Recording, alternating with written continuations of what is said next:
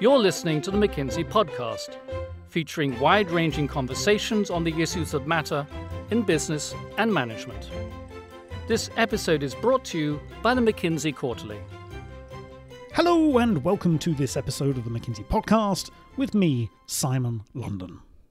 If you listen to this podcast, you probably live or work in a city.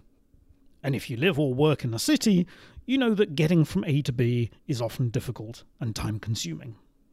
Extra point if you're actually listening to this episode while stuck in traffic. But it doesn't have to be this way. As we'll hear, a number of technologies are converging in a way that could make getting around in cities a whole lot easier. Autonomous vehicles, electric vehicles, ride sharing, smart traffic systems, predictive maintenance. Each of these is interesting in its own right, but put them all together in the right way, and we could end up with cities that are a lot cleaner, more efficient, and more livable. To discuss the issues, I spoke with McKinsey senior partner Stefan Knupfer and associate partner Swarna Ramanathan. You can read more about their research in the article The Road to Seamless Urban Mobility, which you can find on McKinsey.com. So, Stefan and Swarna, welcome to the podcast. Simon, delighted to be here. Thank you. Very happy to be here, Simon. So, S- Stefan, we're going to be talking about urban mobility, uh, moving around in cities. And at the risk of a terrible pun, that, that in some ways sounds like a very pedestrian topic. So, why should we be talking about this now? Why does this matter as a topic? Because cities have more than 50% of the population worldwide, and it's actually growing also up to 60% by 2030. We do have actually significant increase in congestion, so it's more and more difficult for people to move around in city. For example, we have increased congestion in London, Paris, New York, and if you think about New York and LA, I think the uh, congestion increased uh, over the last six years by almost 30%. So this is significant. And then the last thing is it needs to be healthy in cities. However, um, it will get more congested, it will get actually more polluted. And I think that's a significant issue also. So far, we have not found a solution. It actually just takes you longer, it's getting more expensive, it's actually more unhealthy to live in cities. So things are getting getting worse, not better. Uh, more people living in cities, more congestion, more pollution, and yet we think there is hope in sight. So, so Swarna, why should we be optimistic and hopeful? Well, we can be optimistic and hopeful because there are lots of technologies in place. Let me just pick on um, autonomous vehicles, right? It's not just um, self-driving cars, but also self-driving trains, buses, shuttles um, for example, uh, in December 2018, uh, Waymo announced the launch of a commercial autonomous vehicle taxi service in Phoenix, um, Arizona. Connectivity is another one. It's not just, again, connected cars, but um, again, looking at connected intersections, traffic signals, crosswalks, uh, Internet of Things, etc. How do you get a cohesive uh, ecosystem of um, connected technologies help you relieve traffic and hence relieve pollution and make people go from point A to point B in a more seamless uh, way. And um, another one is electrification. Most uh, OEMs have announced launches of electric vehicles in the next couple of years. And it's not just cars. Um, again, in the same line, it's buses, uh, bikes, scooters, commercial vehicles as well. We shouldn't underestimate the um, congestion and pollution caused by commercial vehicles in the cities. Um, so, electric uh, vehicles in all those uh, arenas and spaces. One addition to um, what Swarna just said, because the interesting thing is why cities, because all those technologies, honestly, by itself, have a significant trend. And if you combine them in a city, which is really happening, you actually you literally have a revolution. So I think the speed that everything is changing on the mobility side right now comes through the combination. So it's not just you know electric vehicles on its own. It's not just autonomous vehicles on its own, or connected cars, or traffic systems, or ride sharing. It's not any of those individually. It's the confluence of all of that. If you put it all together, then potentially you've got something revolutionary. Is, is that the the gist. I think that's exactly the gist. And I think you're also describing it in a perfect way, Simon, because all of this needs to come together. That's exactly why we call it seamless mobilities. Bring that to life for us a little bit. If I'm an urban dweller trying to get around within a city, what, what is what is the seamless mobility future like for me? It is interesting because you will actually use very similar means of transportation that you're used to. The difference is only today, all of them are not connected. They are pretty much independent systems that do not communicate with each other. The moment you do this seamless, you're using all those actually different modes of transportation in a seamless way, which means the moment I say in a city I want to go from a point A to a point B, I literally online will know exactly what's the safest, what's the most kind of affordable, what's the fastest way to go from a point A to B. And it will tell me if I'm by myself, if I need to transport something, if I will have friends with me. I will offer me different ways of doing this. You know, for example, you might uh, summon a shared autonomous shuttle to get to the railway station and then take a train into the city center and then maybe use an electric scooter or a robotaxi or uh, you know to just go on to your destination from the city center uh, train station so that makes your um, transit more seamless and um, point to point it's re- literally door to door using multiple modes of transport. That's what the um, you know the consumers would see. But behind the scenes we expect connectivity and intelligent traffic systems advanced rail signaling and predictive maintenance that would keep these trains and you know the, the remainder of the connected uh, transportation systems running more smoothly with fewer delays and breakdowns as compared to today the combination is very often um, i think the most difficult part for example when you use public transportation is actually that you get to the station so if you can find a way that you get to the station, it's again in a safe time way, in a convenient way, all of a sudden the usage of public transportation becomes much more convenient. So, but again, that means that every transportation means needs to be connected and therefore needs to be online. That actually is the only way that you can connect them.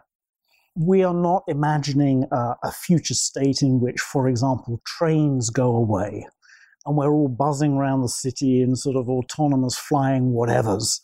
I mean, our, our future of seamless mobility certainly has a you know, has a big component of things that we are all familiar with. I must admit, Simon, I don't want to forecast how a city is going to look like in 50 years. Because if you had asked me kind of 15, 20 years ago if what we're talking about right now is kind of even close to reality, I would have said no because the technology development is so significant. That's also why we're kind of saying we're talking about 2030, 2040. Um, I must admit, I actually just recently served a client who is in the area of flying around. They had significantly um, more advanced ideas that I would even imagine. So we're very, very careful about kind of we might fly around actually in cities much faster than we believe. So, what do we think in terms of if we could get to a world of, of seamless mobility? What's the upside? If you succeed, and also based on our modeling, if the seamless mobility in the city actually um, works, we will have an increased transportation capacity of about 30%. That means about 30% more passenger miles that we can travel. We're doing this actually while cutting down on travel times by about 30%. And the cost will also go down significantly. So, therefore, more every time the costs go down demand goes up more people want to go but the nice thing is actually we have we have the opportunity that more people can move around and we still move them around significantly shorter time. The most important piece is actually that the greenhouse gas emissions will go down significantly. Now we have numbers that are significant because we talk about kind of going down by 80% that obviously requires that we are fully um, electrified in the vehicles so as long as you have combustion engines in the cities, it's not going to happen. But the moment you obviously have electrical vehicles, even if the energy generation is not perfectly clean, at least you keep it outside of the city. Presumably, there are also big societal benefits here as well. So just talk mm-hmm. a little bit, you know, beyond the economics and beyond the sort of saved minutes and more miles.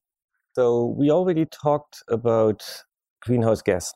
The autonomous is actually primarily going to be safer because if you think about 95% of deadly accidents are driving errors. Out of this, just very simple, 30% is actually drunk driving. About 30% people are just not doing something else, being not aware of what's going on on the street. A machine doesn't do this. if I make a driving mistake, I hopefully learn from it. Hopefully. Um, the machine, actually, the entire system is going to learn from it. So, therefore, the system learning in this case is going to be just from a probability standpoint, it will be safer.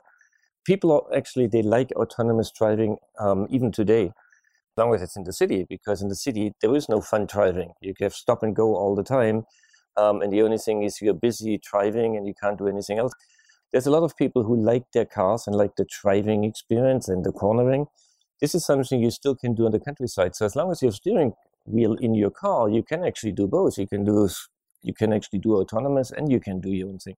And maybe last point that I like to um, raise here as a benefit is also it has actually economic benefit. And I think that's important in our report that everything that we propose makes economically sense. Just to give you an example, those new transportation services could actually be about 40% of the, of the total revenue of transportation revenue in 2030. That means for a city like London, a beautiful city, kind of about 10 billion of additional revenue on the transportation side. And if you multiply this by all big cities in the world, and you realize that kind of how big this industry will be. And that's things like ride sharing, robo taxis, bike sharing schemes. If you add all those up, we think sort of 40% of the overall revenues, transportation related revenues, could be this new stuff. That's exactly right. That's exactly right. So th- this all sounds fantastic. We we got a cleaner, safer, more efficient um, transportation system within cities, this world of seamless mobility. What's the catch? I mean, the catch is that seamless mobility will not happen without um, a close public and private cooperation. This will not be solved uh, by either of them alone. For example, cities should be encouraging uh, the use of shared autonomous vehicles, but also controlling the number of autonomous vehicles that come onto the street. You really need innovation from the private sector, but also a little bit of controlling force from the public sector and the policies. Right, our research shows that if um, robotaxis and autonomous shuttles become widely available in an unconstrained way, congestion would only get worse and not better right? So while there could be many benefits, uh, more point-to-point trips, potential lower GHG emissions, like Stefan was mentioning, you know, you're going to um, open up travel to uh, a completely new segment of people who were not traveling today, etc. But we wouldn't be maximizing the potential of technology if there is no good private and uh, public partnership. Building on Swarna's point, if you do it in an unconstrained way and you're not actually doing all the technologies that we um, mentioned in a, in a, in a seamless um, interaction, you actually, at least in the short term, might get some disadvantages. For example, in New York, you realized uh, the more you have Ubers, obviously in New York, um, people like them and use them.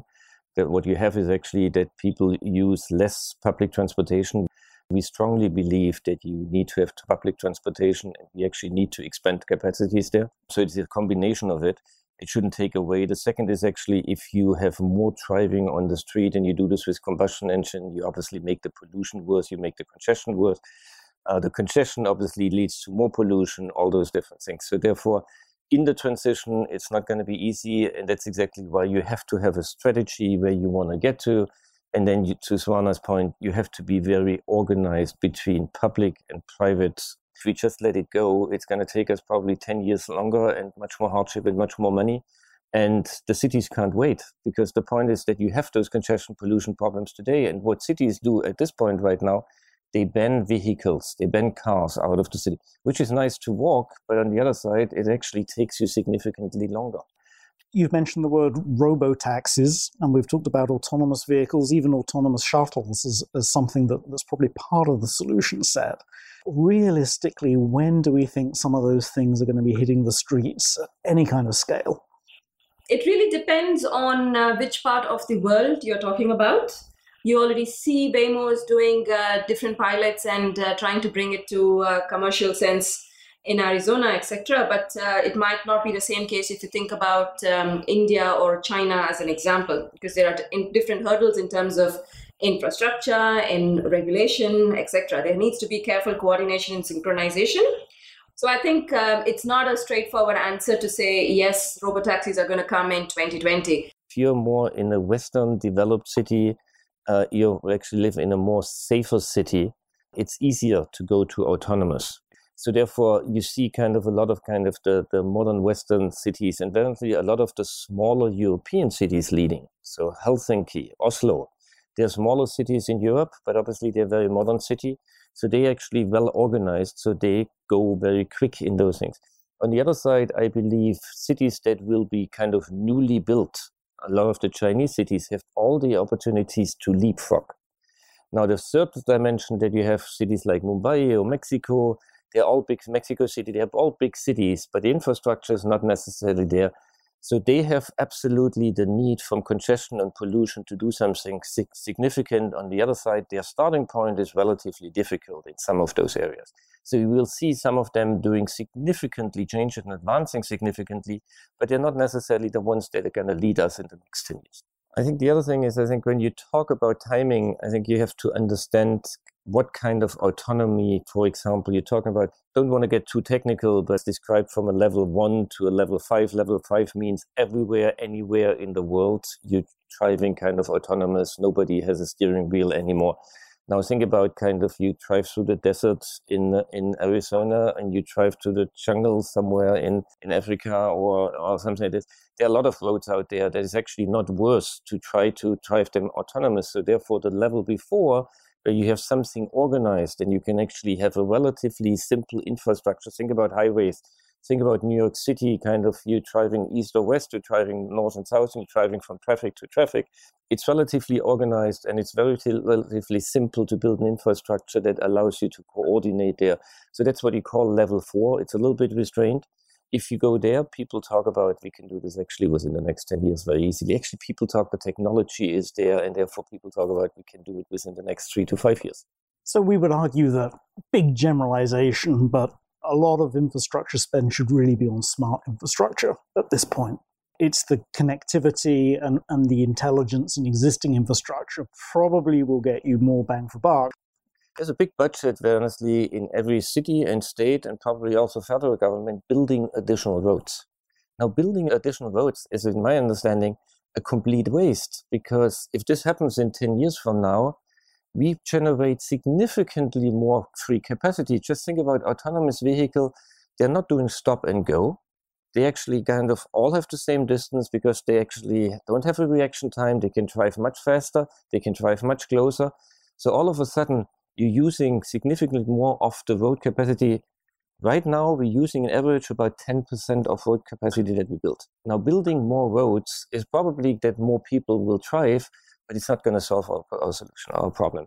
And therefore, changing budgets, and it's a little bit like a little bit difficult, I believe, also in public environment, because if somebody has money allocated to a specific area, it's very difficult to say, do you know what, I'll take a radical cut here and move it completely to the other side.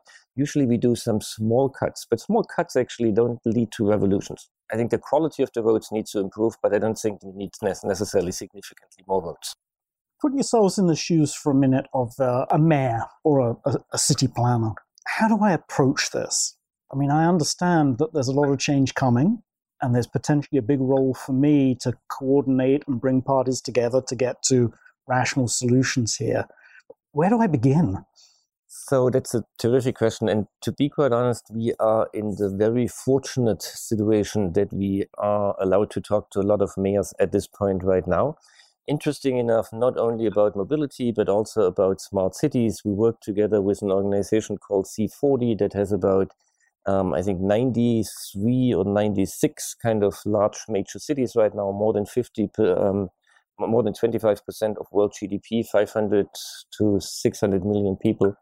So therefore, through this, we have the opportunity to talk through mayors, we know this is actually a positive development. On the other side, it can be pretty messy on the way there. So therefore, we recommend pretty much every to every mayor said you have to develop a mobility strategy that is 10, 15, 20 years out for your city. But it gives you also very clear indication not only for the people who live in your city and vote for you and need to understand why you do spending all the money, but also to the private sector that the private sector is ready to invest, but if you don't know if you're allowed to invest or if it makes sense in a city, you're sitting there and said, the city has to do something. Now, the city doesn't have the experience, the city doesn't necessarily have the money, The money is actually in the private, uh, new technology is in the private side. So they both actually have to come together in a significantly more better way. I do believe the starting point needs to be in a city saying, I'm willing to take this on. The second thing is, we talked about on the just on the mobility side about 40 ideas 40 major things that you can come up with.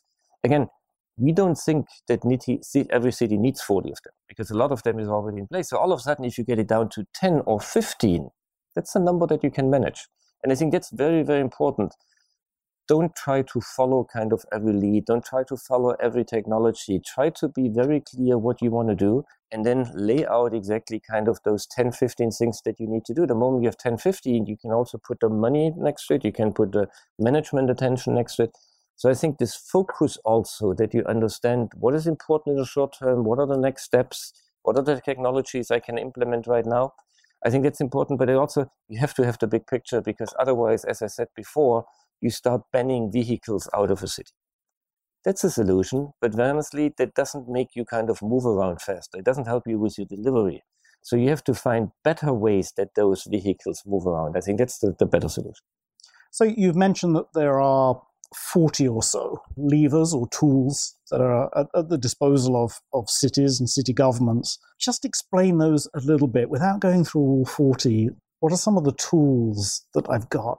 Yeah, so at the highest level, um, there are three ways for cities to get to a seamless mobility end states according to our research work, right? So one is optimizing supply, another one is optimizing the demand for transport, and the third one is improving um, sustainability. If I had to pick a couple of them, very tactically, intelligent traffic systems includes lights that sense traffic and communicate with each other to minimize the times that you and I would spend on traffics and, and traffic jams and, uh, you know, really maximize movement. And they would also, you know, allow for dynamic lane allocation, which um, shifts lanes to the direction with more traffic. Smart parking is a technology that connects vehicles to infrastructure or even vehicles to vehicles to inform where you and I could actually park um, and where parking is available. Now, they both are um, proven technologies. Intelligent traffic systems have reduced commuting time in Buenos Aires by about 20%. And you know, smart parking has uh, reduced you know searching time for parking by about five minutes on average in Johannesburg and in San Francisco right? So these have got um, significant impact on um, normal persons or normal commuters' lives by saving up time, but also are um, pretty simple solutions that any city could actually think of because there are existing technologies available in most cities available. I, I like a lot what where Swarna going because I think there are a few no regret moves. And I think the examples that you had um, were wonderful, Swarna. I believe there are one, two that I would like to add to night delivery why do we deliver during the day? The only reason is because um, it's not autonomous, it makes noise. Noise is primarily um, the trucks that obviously are diesel trucks and they go backwards and make noise. And all of this is not going to happen in the future. You have electrical vehicles, you don't need to make noise because you know your surrounding and things like this.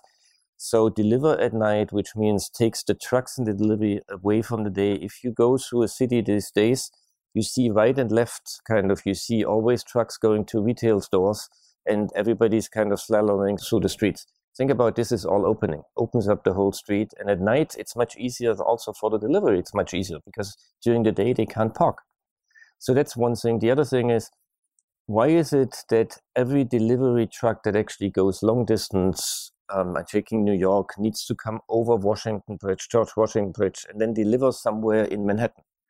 Why is it not actually that you what we call urban consolidation centers, which means they go actually directly in New Jersey in an urban consolidation center, they repackage pretty much from the big trucks into smaller ones, and the smaller ones are all electrical, and they only go to a specific zip code. And all of a sudden, it looks very different in a city but again, it's a big coordination issue, isn't it? Because there are all these private sector players and they're all doing what's rational for them and what minimizes the cost for them currently, which is to have their trucks coming into the city. But getting to a more rational solution for the city as a whole takes an enormous amount of coordination among a lot of different parties. Yes, it takes a tremendous amount of um, coordination, but it's not impossible, Simon. Um, you know, uh, cities like Barcelona have actually piloted or piloting um, this night delivery system that uh, Stefan was just uh, explaining, right? And they have seen very good results that uh, travel times have been reduced by five minutes during the daytime because they were able to move, you know, allow deliveries to be done during the nighttime. So it's possible, it's not impossible. What about the private sector side? If I'm a CEO here, what are what are the opportunities for me? Why should I be excited about this? You should be excited because obviously there are significant business opportunities in the first place. And where there is new technology and new business opportunities, that I hope that would excite actually CEOs to invest.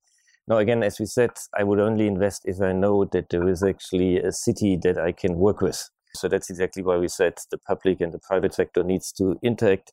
We thought about four layers that you could think through. And I think as, as well as a city, but also obviously as a, as a business, infrastructure layer, a rolling stock layer, a digital analytics layer, and a user interface layer. Infrastructure layer is literally kind of the very basic hard assets. For example, roads, rail lines, but also, for example, charging infrastructure for electrical vehicles. Rolling stock is another one. Very simple. We're talking about trains, we're talking about buses, but we also talk about robo taxis. We talk about minibuses and, and mini shuttles. We talk about electrical bicycles and scooters. So this is all the different kind of vehicles that moving around on the surface. The next one, it becomes pretty clear because the moment, as we talked about, if you want to go from a point A to B and you change different modes, you need to understand the kind of all the different steps that you go through in your mobility, which means you're talking about analytical and digital layers like ticketing, like payments that you have to do, like mapping, like vehicle routing, congestion pricing. We talked about the intelligent traffic lights that all need to be connected. Preferred lanes, all of this becomes there. And then the most interesting one, and people like to forget about it, but think about it, we all like our smartphone. That's going to be probably the device how we're going to manage mobility also going forward. But on it, you need navigation maps, you need payment integration, you need to find a very simple interface that people actually say, I want to go to A from A to B. That's all it is. I want to be safe. I want to be fast. I'm not paying, want to pay a lot of money. I want to do it with friends. I have a luggage that I have to take with this little information, it should actually give you very simple instruction and say, here's your vehicle. This is actually what you're going to do first, second, third. And then very hopefully, very simple, you're going to get from A to B and you're going to enjoy it. So it reminds me a little bit of, you know, information technology. People like to talk about the stack. And it sounds like there's there's a there's a mobility stack here, all the way from the hard infrastructure at the bottom, right the way up through to a user interface layer at the very top. And the trick for a CEO is to think about, well, where do we want to play? Where do we play there? And which are the bits of that stack that we want to be in? I think that's exactly right. And I think also you have to understand the interfaces. So even if you play in one, you need to find a way that you actually add value to the entire system. And that's exactly, I believe, why we need kind of a strategy and we need to have the different players coming together and we need actually what we see right now most of the players at this point right now they offer a product or a service but they're not offering solutions. We need them actually working together to offer solutions and i think that's the way to get to seamless mobility. Okay so i think that's all we have time for but swarna and stefan thanks so much for joining. Simon thank you so much. It was a lot of fun. Thank you. And thanks as always to you our listeners for tuning in. To read more about our research and work on the future of mobility, please visit mckinsey.com. You've been listening to the McKinsey podcast. To learn more about McKinsey, our people, and our latest thinking, visit us at mckinsey.com or find us on LinkedIn, Twitter, and Facebook.